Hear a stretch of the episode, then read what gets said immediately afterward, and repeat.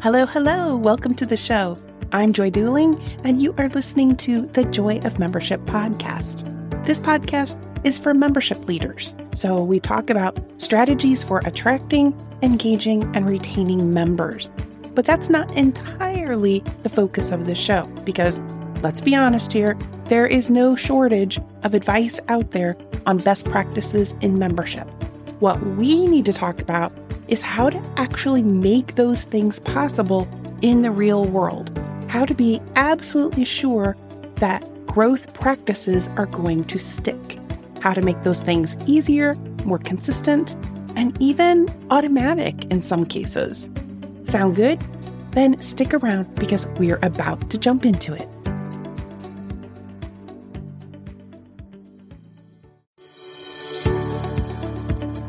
Hey there, Joy here, host of the Joy of Membership podcast. Welcome to this week's episode. Before we jump into the program, I wanted to make sure that you know that I do a live training every Thursday at noon Central called the Care Points Difference. In this training, I share what care points are, why they matter, and how to construct them so that what you're doing is more naturally attractive to those you serve and makes your membership easier to run. You see, member experience can seem like this thing that just naturally happens because, well, you're running a membership organization and you are, of course, committed to doing a great job with it. But I promise you this when you actually get intentional about designing care points into what you do, the effect is magical, and your members will feel the difference. That means faster joins, more enthusiastic engagement, and renewals without hesitation. If you'd like to join me for the next session, just go to joyofmembership.com slash carepoints and I will see you there. And now let's get on with today's show.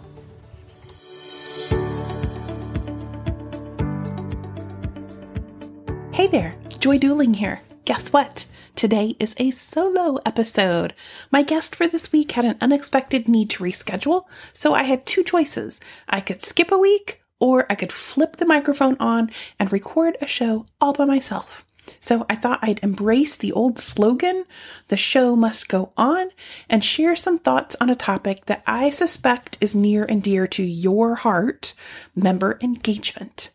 You know, engagement is not a foreign topic to most of us who are in the business of growing membership. It's likely that your organization talks about member engagement quite often. I recently did a search for association engagement jobs in the United States, and I came up with more than 7,000 results on Indeed.com. Just a few of the jobs posted were headlined as strategic communications and community engagement, donor engagement, community development outreach and engagement, global community engagement, social media engagement, corporate and community engagement, and government relations and engagement. So we are clearly an industry that is hungry for engagement. We recognize the importance. We recruit thousands of positions around it. And yet, many organizations still struggle to grow.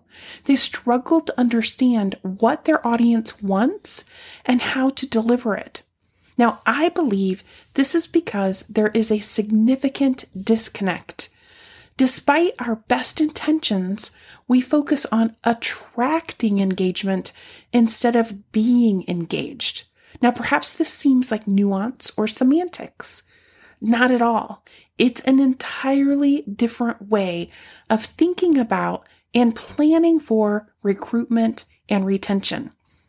If you've ever been on a bad date, you have experienced the difference between trying to attract engagement and actually being engaged. Let's imagine two scenes. In the first, our hero is concerned about how the object of his desire will perceive him. He's concerned about the right things to say, what to wear, what restaurant would be most impressive. He dominates the conversation in hopes that his date will find his banter witty. He talks about the many things that he's done that should make him interesting and appealing to his date. Now you can almost imagine his date turning off, can't you? In the second scenario, our hero listens more than he talks. He shows interest in his date, asks great questions, and shows that he's actually listening. He really seems curious about her goals and her interests. Which scenario do you think would be most likely to result in a second date? The second one, obviously, right?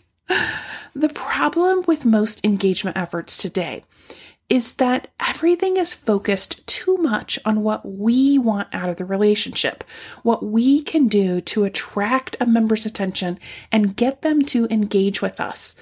And we don't spend nearly enough effort focused on what our member or our prospective member wants. I believe that growing our organizations depends less on drawing others towards us and more on us leaning in toward them.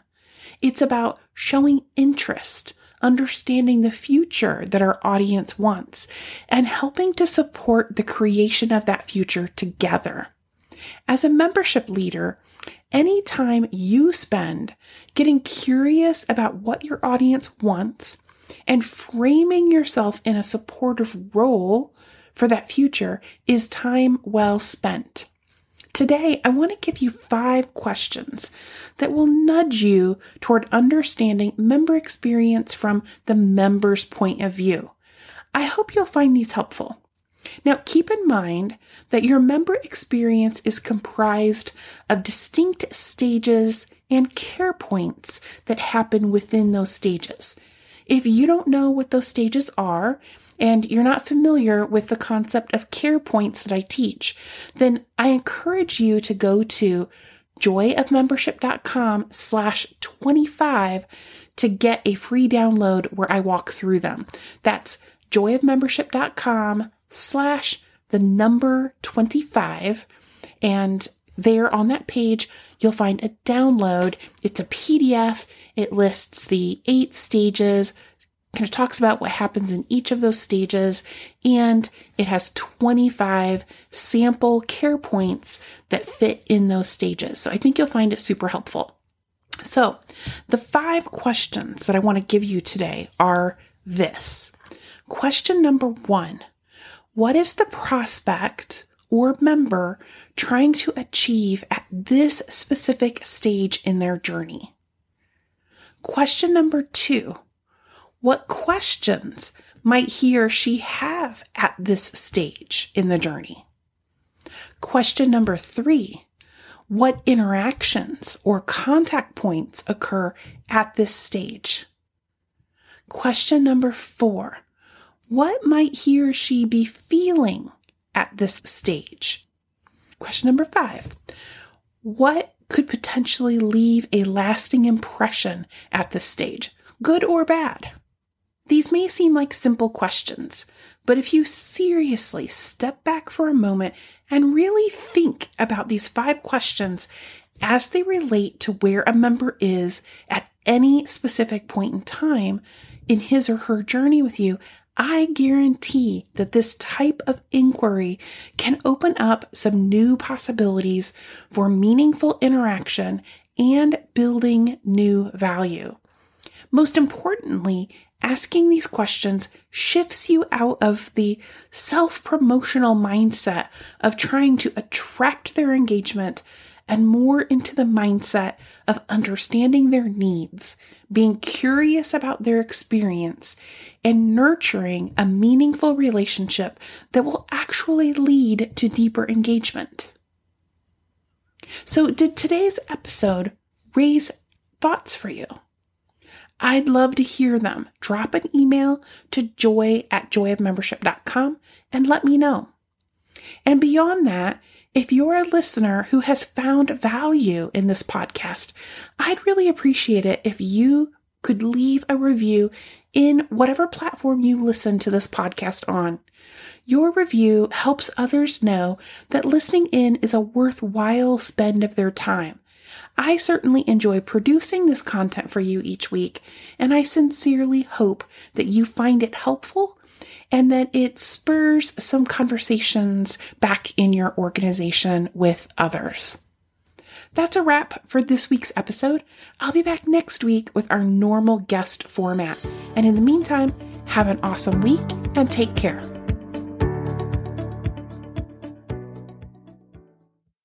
Hey there, you made it all the way to the end. Bravo to you. I'm back in just one last time to remind you that there's a free one page PDF available over at the website that shows you more than 20 ways that technology could be supporting your efforts to attract, engage, and retain more members. It's actually broken down into the stages of the member journey, so you'll know exactly where each piece fits. And everything that's on that one pager can actually be automatically done for you with software that costs less than $1,000 per year. So if you haven't already grabbed it, you can get your copy at joyofmembership.com slash tech. joyofmembership.com slash tech. T E C H. Have a great week, and I'll see you next time.